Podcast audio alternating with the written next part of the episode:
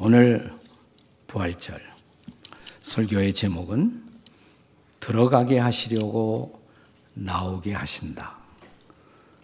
한번 따라서 하세요. 들어가게 하시려고 나오게 하신다. 여러분은 예수님의 생애에서 가장 극적인 순간이 언제라고 생각하십니까? 어떤 분은 갈릴리 가나의 혼인 잔치에서 물을 포도주로 변화시킨 그 놀라운 기적의 현장을 생각하실 수도 있습니다. 어떤 분은 예수님이 예루살렘 성전에 들어가서 성전을 더럽히던 상인들을 채찍으로 몰아내고 성전을 깨끗하게 하시던 그 통쾌한 순간을 연상하실 수도 있습니다.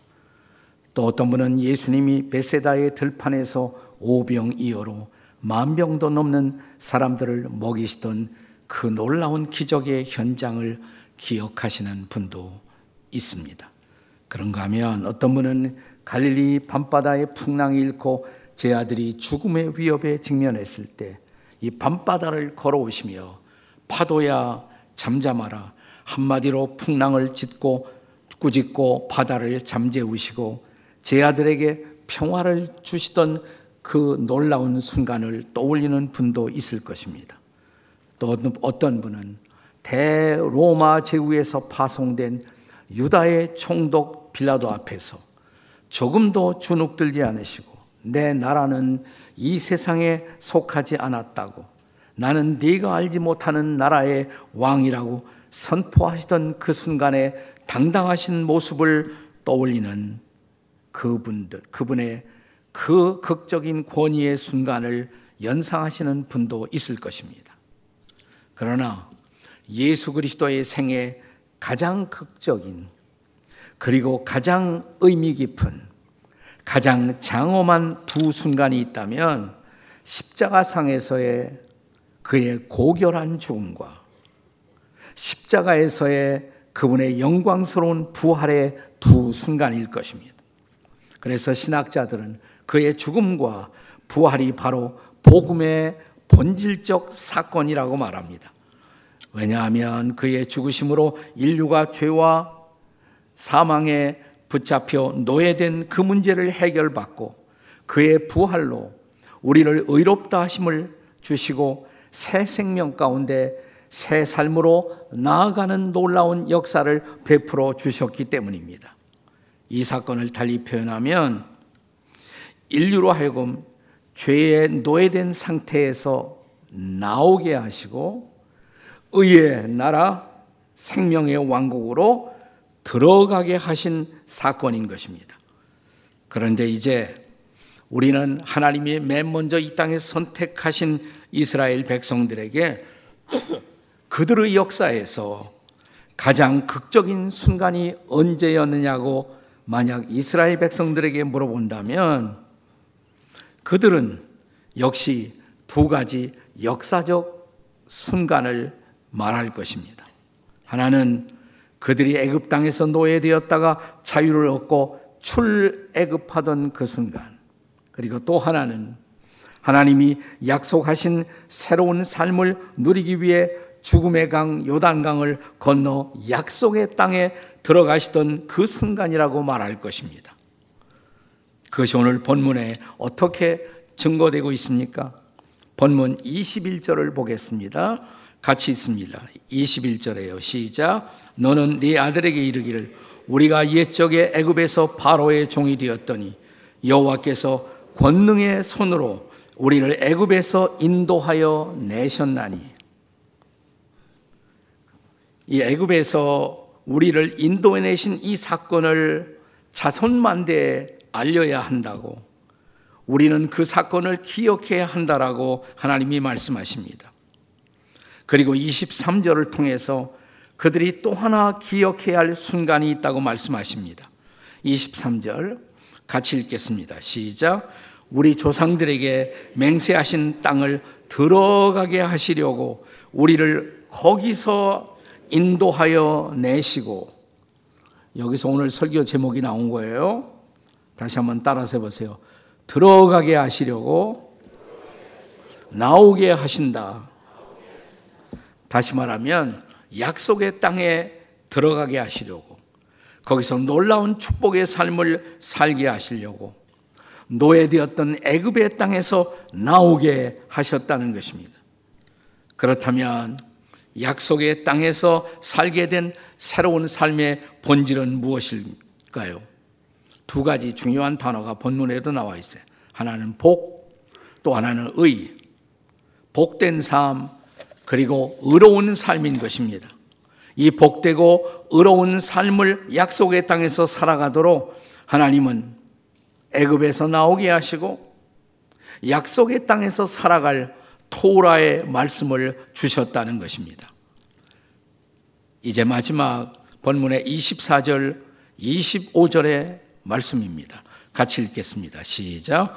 여호와께서 우리에게 이 모든 규례를 지키라 명령하셨으니 이는 우리가 하나님 여호와를 경외하여 항상 복을 누리게 하기 위하심이며 또 여호와께서 우리를 오늘과 같이 살게 하려 하심이라. 25절 우리가 그 명령하신 대로 이 모든 명령을 우리 하나님 여호와 앞에서 삼가 지키면 그것이 우리의 의로움이라 할지니라. 아멘.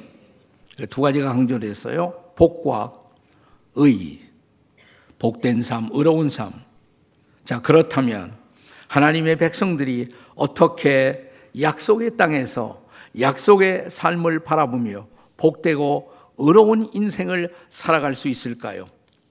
두 가지만 하시면 돼요. 하나는 우리가 나온 자리를 돌아보시고, 그리고 둘째로 우리가 들어오게 된 이 새로운 삶의 자리의 의미를 잊지 않으시면 됩니다. 다시 말하면 우리가 애굽 땅에서 노예되었던 자리에서 나올 수 있도록 예수 그리스도께서 죽으시고 또 우리를 의롭다 하시고 축복된 새 삶이 가능하도록 예수께서 부활하신 것을 잊지 않으시면 됩니다. 다시 말씀드리면 복음의 사건을 잊지 않으시면 됩니다. 그렇다면 우리는 복음의 사건을 잊지 않고 살아가도록 무엇을 해야 할까요? 두 가지만 아시면 돼요. 첫째, 우리가 나온 자리를 돌아보십시오. 자, 옆에 사람 쳐다보고 우리가 나온 자리를 돌아보십시다. 한번 해보세요. 시작. 자, 우리가 나온 자리가 어디였습니까? 이 질문에 답하기에 앞서서 이스라엘 백성들이 나온 자리는 어디였습니까? 오늘 본문 21절에 보시면 옛적에 애굽에서 바로의 종이 되었던 자리. 그게 우리가 나온 자리예요. 사실 이스라엘 백성들이 맨 처음 애굽 땅에 내려갔을 때는 상황이 좋았어요. 나쁘지 않았어요. 요셉이 국무총리로 일할 때여서 그들의 신분을 보장받고 그들에게 거주지로 주어진 애굽의 고센 땅을 아름다운 땅으로 일구고 있었습니다. 그런데 어느 날 역사의 전환이 일어납니다. 그 중요한 전환점을 출애굽기 1장 8절은 이렇게 기록합니다. 같이 한번 읽겠어요. 시작. 요셉을 알지 못하는 새 왕이 애굽을 다스리더니 그때부터 이스라엘 백성의 고난이 시작되는 것이에요. 요셉을 알지 못하던 새로운 왕이 일어납니다. 이제 출애굽기 1장 11절 말씀을 보세요. 같이 읽겠습니다. 시작. 감독들을 그들 위에 세우고 그들에게 무거운 짐을 지어 괴롭게 하여 그들에게 바로를 위하여 국고성 비돔과 라암셋을 건축하게 한지라. 고생이 시작된 것입니다. 그리고 1장 14절, 출애굽기 1장 14절을 보겠습니다. 같이 읽습니다. 시작. 어려운 노동으로 그들이 생활을 괴롭게 하니 곧 흙 이기기와 벽돌 굽기와 농사의 여러 가지 일이라 그 시키는 일이 모두 엄하였더라. 거기다가 한 걸음 더 나가서 이스라엘 백성들이 남자 아기를 낳기만 하면 나일강에 던지라는 명령을 받습니다. 도저히 생존을 이어가기 어려운 고난의 상황이 된 것입니다. 그런데 여러분, 이 고난의 자리가 역설적으로 출애굽의 필요성을 낳게 된 것입니다. 그런데 신약 성경은 이스라엘 백성들이 바로의 종이 되었던 그 이상의 비극적인 상태가 오늘 인류에게 주어졌다고 말합니다. 이제는 에베소서 2장 2절과 3절의 바울의 증언을 들어보십시오. 에베소서 2장 2절 3절 같이 읽습니다. 시작. 그때 너희는 그 가운데서 이 세상 풍조를 따르고 공중에 권세 잡은 자를 따랐으니 곧 지금 불순종의 아들들 가운데서 역사하는 영이라 3절 전에는 우리도 다 그 가운데서 우리 육체의 욕심을 따라 지내며 육체와 마음에 원하는 것을 하여 다른 이들과 같이 본질상 진노의 자녀이었더니 이게 예수님 만나기 전에 인류의 상태예요. 전에는 공중의 권세 잡은 불순종의 영, 마귀의 노예가 되어 본질상 하나님의 진노를 피할 수가 없었던 삶의 실존을 증언합니다. 다시 말하면 사탄 마귀의 지배를 받아 우리가 죄의 종이 되어 죄의 욕심을 따라 살고 있는 인간 실존의 모습을 증언합니다. 이제는 요한일서 3장 8절의 말씀을 또한 보십시오. 같이 읽겠습니다. 시작. 죄를 짓는 자는 마귀에게 속하나니 마귀는 처음부터 범죄함이라. 마귀에게 속하여 죄를 짓고 죄를 피할 수 없는 죄의 노예가 되었다는 말입니다. 다시 말하면 우리가 죄를 범함으로 마귀의 종 노릇하고 있었다는 것입니다.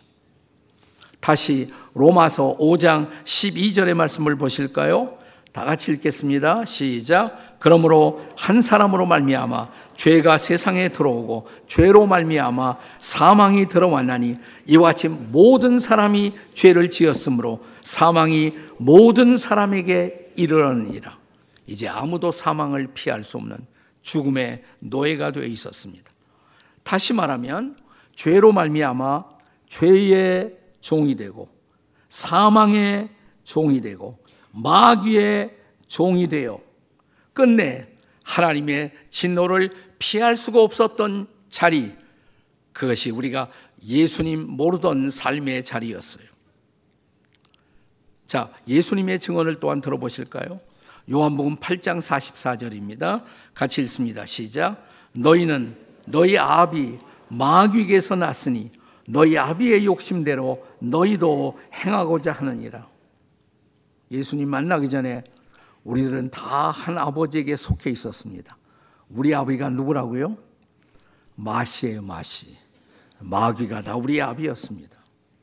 그에게 속하여 욕심의 노예로 살고 있었던 것입니다. 그러나 그분은 인류에게 당신의 영인 보혜사를 보내주실 것을 약속하십니다. 자, 보혜사 성령이 오시면 무슨 일이 일어날까요? 요한복음 16장 8절입니다.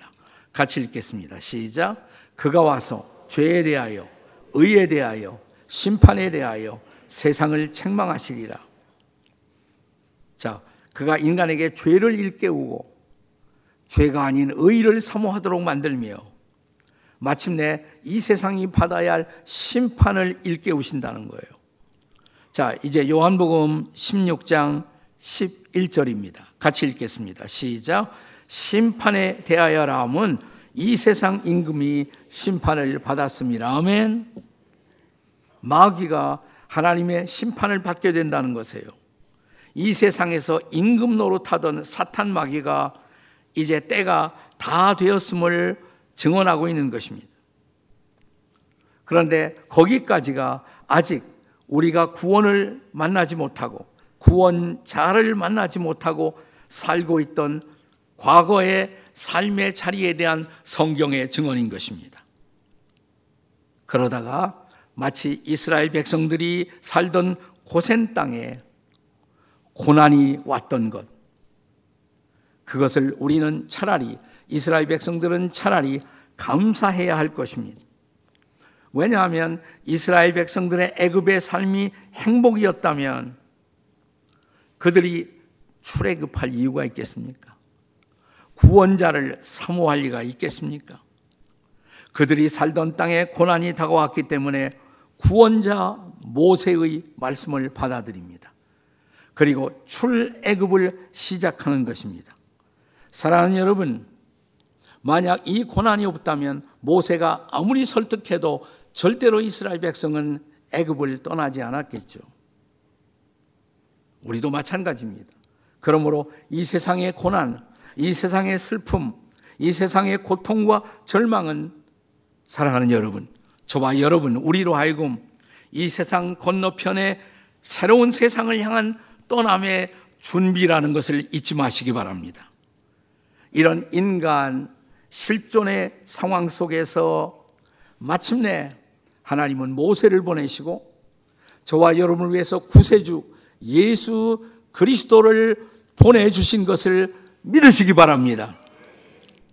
그게 우리가 과거에 묶여 있던 죄의 자리, 죽음의 자리, 심판의 자리였어요. 거기서 꺼내주시고, 거기서 나오게 하시고, 이제는 새로운 땅에 들어가게 하십니다. 자, 그러므로 우리 인생의 해답 두 번째. 첫째는 나온 자리를 잊지 말고 생각해야 한다고. 둘째는 들어오게 된 그 자리를 돌아보십시오라는 것입니다. 한번 따라서 하세요. 우리가 들어오게 된 자리를 돌아보십시오. 옆에 사람에게 해보세요. 시작. 자, 우선 먼저 우리에게 찾아온 복음의 소식을 들어보십시오. 골로새서 1장 13절과 14절의 말씀입니다. 같이 읽겠습니다. 시작. 그가 우리를 흑암의 권세에서 건져내사 그의 사랑의 아들의 나라로 모여 옮기셨으니 그 아들 안에서 우리가 속량 곧 죄사함을 얻었도다. 할렐루야. 이제 우리가 예수 그리스도로 말미암아 죄의 종된 자리, 죽음의 종된 자리에서 벗어나 죄사함, 곧 자유를 얻게 되었다는 것입니다. 할렐루야. 이것이 복음이에요. 가스프레예요. 굿뉴스예요. 자, 이스라엘 백성들이 어떻게 노예된 자리에서 벗어나 애굽 땅을 떠날 수 있었습니까? 결정적으로 애굽에서 자유를 얻기 위해서 그들에게 필요했던 사건이 있어요. 6월절 어린 양의 희생이었던 것입니다. 마지막 애굽으로 떠나던 밤에 하나님은 이스라엘 백성 하나님의 말씀을 받아들이는 백성들을 위해서 어린 양을 잡아 그 피를 그들이 살고 있는 집 좌우 문설주 인방에 그 피를 바르게 했어요. 그리고 약속하십니다. 그렇게 내 말씀대로 그 피를 뿌린 집은 내가 심판하지 아니하고 넘어가리라. 패스 오버 하리라. 유월하리라. 이것이 바로 유월절의 유래인 것입니다. 이스라엘 백성들의 집 문설주와 인방에 발라진 어린 양의 피. 하나님은 그 피를 보시고 그 집에 대한 심판을 유보하시고 그 대신 그 집을 구원하기로 계획하신 것입니다. 자, 여기 새 언약에 의한 이제 하나님의 백성들의 정의, 그렇다면 새로운 약속의 시대를 살고 있는 저와 여러분은 어떠한 백성들입니까? 베드로전서 1장 12절의 말씀을 놓치지 마십시오. 같이 한번 읽겠습니다. 다 같이 시작. 곧 하나님 아버지의 미리 하심을 따라 성령이 거룩해 하심으로 순종함과 예수 그리스도의 핏부림을 얻기 위하여 택하심을 받은 자들에게 편지하노니 은혜와 평강이 너에게 더욱 많을지어다. 아멘. 여기 우리를 어떻게 표시했어요? 한번 다시 따라서 해보세요. 예수 그리스도의 핏부림을 얻기 위하여 택하심을 받은 자들. 여러분이 그러한 존재임을 믿으시나요? 예수님의 핏부림을 얻기 위해 택함을 받은 사람들. 바울 사도는 일찍 고린도 전서 5장 7절에서 이렇게 말씀하십니다. 같이 한번 읽어 보세요. 시작. 우리의 유월절 양, 곧 그리스도께서 희생이 되셨느니라. 아멘. 예수님이 바로 6월절 어린 양이세요. 애굽 땅에 이스라엘 백성들을 구원하기 위해서 어린 양의 피가 흘려지고 뿌려진 것처럼 하나님의 아들이신 예수 그리스도가 어린 양이 되어 십자가에서 거룩한 피를 뿌리신 것입니다. 이 어린 양 예수 그리스도의 우리를 대신해서 피 흘리심, 피 뿌리심, 그의 죽으심이 우리의 구원의 근거가 된 줄로 믿습니다. 히브리서 9장 22절에 피 흘림이 없은즉 뭐라 그랬어요? 사함이 없다. 그분이 피 흘림으로 용서가 이제 가능하게 된 것입니다. 아멘. 이제 그 예수 그리스도를 구주와 주님으로 믿는 순간 우리는 죄 사함을 받고 피 뿌림을 얻게 된 것을 믿으시기 바랍니다. 할렐루야. 우리의 유월절 양 대신 예수님의 죽으심으로 우리가 죄의 노예, 죽음의 노예 되었던 자리에서 벗어나 자유한 백성으로 새로운 삶의 출발을 한 것입니다. 그런데 이것이 복음의 반쪽이에요. 해프예요. 아직도 복음의 반면에 불과합니다. 이스라엘 백성들이 애굽 땅을 나온 것, 그 뉴스죠. 노예된 자리에서 나왔으니까. 이건 아직 복음의 반쪽이에요. 자, 애굽의 땅을 나온 것, 그것은 새로운 땅, 약속의 땅에 들어가기 위한 것입니다. 들어가게 하시려고 나오게 하신 것입니다. 아멘. 오늘의 메시지예요. 다 같이 들어가게 하시려고 나오게 하신다. 여러분 신명기에 복음이 있는 거예요. 부활절 날 신명기 갖고 설교 들어보셨어요? 네. 다시 한번 들어가게 하시려고 나오게 하신다. 이것이 복음이에요. 아멘. 이제 모세를 대신해서 하나님은 새로운 리더 여호수아를 세우시고 자, 여호수아를 통해 죽음의 요단강을 건너가 약속의 땅에 들어가게 하셨습니다. 그 여호수아가 예수님의 모형이에요. 예수님의 그림자예요. 부활하신 예수 그리스도의 모형인 것입니다. 바울은 이제 고린도전서 10장 2절에서 모세에게 속하여 모세의 인도를 받아 출애굽한 이스라엘 백성들을 가리켜 이렇게 증언합니다.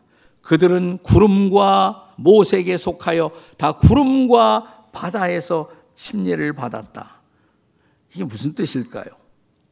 침례가 뭐예요? 여러분 침례 받으실 때 물속에 들어갔다가 나오죠? 그게 성경적 진짜 침례예요. 물속에 들어갔다가 나오는 거. 자, 이 침례의 의미를 로마서 6장 4절에서 바울은 어떻게 증언합니까? 같이 읽어보겠어요. 시작. 그러므로 우리가 그의 죽으심과 합하여 침례를 받음으로 그와 함께 장사되었나니 이는 아버지의 영광으로 말미암아 그리스도를 죽은 자 가운데서 살리심과 같이 우리로 또한 새 생명 가운데 행하게 하려 함이라. 아멘.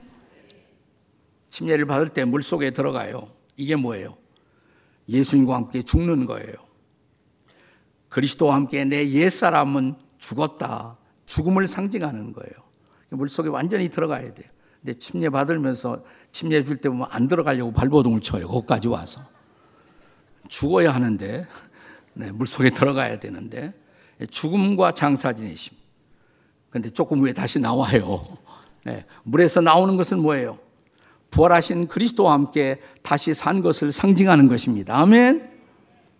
주님과 함께 다시 살아요. 부활의 삶을 주신 그 주님과 더불어 새로운 삶을 시작한다는 모습인 것입니다. 약속의 땅으로 들어가게 하기 위해서 나오게 하신 것입니다. 자, 물 바깥으로 나가게 하기 위해서 일단 물 속으로 들어간 것입니다. 이것이 침례예요. 이것이 성경적 침례의 진정한 의미인 것입니다. 이렇게 부리는 것 갖고 다 못해요. 이 상징을 나타내지 못해요. 이게 진짜 침례예요. 밥티즈마, 밥티조, 물속에 들어간다 이 말. immerse into. 네. 아직 침례 안 받은 사람 침례 받으세요. 내가 정말 예수와 함께 죽었다. 나는 다시 살았다. 그것을 증언하는 것이에요. 그렇습니다. 애굽 땅에서 나온 것은 기쁜 일이고 필요한 일이었지만 이제 정말 중요한 것은 더 중요한 것은 약속의 땅에 들어가 약속의 땅을 정복하고 축복을 누리고 의의 삶을 살아야 하는 것입니다. 아멘. 이것이 가능하도록 우리를 도와주시려고 예수 부활하셨습니다. 할렐루야! 그것이 부활의 의미예요. 자, 로마서 4장 25절의 말씀으로 이 복음, 복음의 본질을 다시 기억하십시다. 자, 아니, 신명기 6장 25절. 오늘 신명기 본문의 마지막 절의 말씀이에요. 다 같이 읽겠습니다. 시작. 우리가 그 명령하신 대로 이 모든 명령을 우리 하나님 여호와 앞에서 삼가 지키면 그것이 우리의 의로움이라. 아멘. 자, 이제 애굽 땅에서 나왔다고 끝나는 것이 아니에요. 의로운 삶을 살아야 돼요. 신약에도 마찬가지예요. 죄에서 우리를 건져내시고 구원하신 주님은 우리가 예수를 믿을 때 우리를 의롭다고 하십니다. 아멘. 로마서 전체가 그걸 설명해요. 의롭다함을 받아요. 의롭다함을 받은 사람은 의롭게 살아야 돼요, 이제. 그렇게 살도록 우리가 붙잡고 살아야 할 그 그것으로 토라의 말씀, 여호와의 말씀을 주셨다는 것입니다. 가나안 약속의 땅에 새로운 삶에 필요한 것이 약속의 말씀 토라인 것입니다. 우리가 이 말씀을 붙들고 살 때 우리는 진정 의로움을 지키게 되고 의의 백성이 되는 줄로 믿습니다. 예수께서 부활하신 이후 우리가 이 말씀을 붙들고 의를 지키며 살아가도록 그렇게 하신 것을 믿으시기 바랍니다. 할렐루야! 예수님 부활하셨습니다. 이제 우리가 걸어가는 새로운 인생의 길에 그분이 앞서가십니다. 부활하신 주님, 선한 목자가 앞서가십니다. 그리고 말씀하십니다. 내 양은 내 음성을 듣는 고로 나를 따라오는도다. 날마다 주의 음성을 듣고 주를 따르시기 바랍니다. 그리고 부활하신 주와 함께 진정한 축복, 진정한 의의 삶을 누리시는 저와 여러분이 되시기를 주의 이름으로 축원합니다. 해피 이스터. 옆에 사람들에게 해피 이스터 다 같이 기도하시겠습니다. 하나님 아버지 감사합니다. 주님 십자가에 죽으시고 그리고 다시 부활하심으로 우리를 복되게 하시고 우리를 의롭게 해 주신 것을 감사합니다. 이제 이 말씀을 붙들고 살겠습니다. 살아계신 주님을 따르겠습니다. 주님 기대하신 것처럼 복되게 살고 의롭게 사는 당신의 백성들 되게 해 주시옵소서. 우리의 모든 저주를 뒤로 물리치고 불의한 것을 물리치고 주님만 바라보고 살겠습니다. 주여 부르짖고 함께 통성으로 기도합니다. 주여 우리가 기도합니다. 부활하신 주님 따라 살아가는 주의 백성 되게 해 주시옵소서.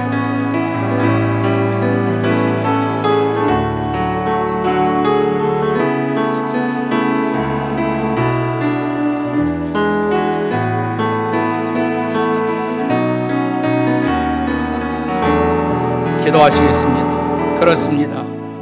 부활하신 주님, 살아계신 주님 믿고 따르겠습니다.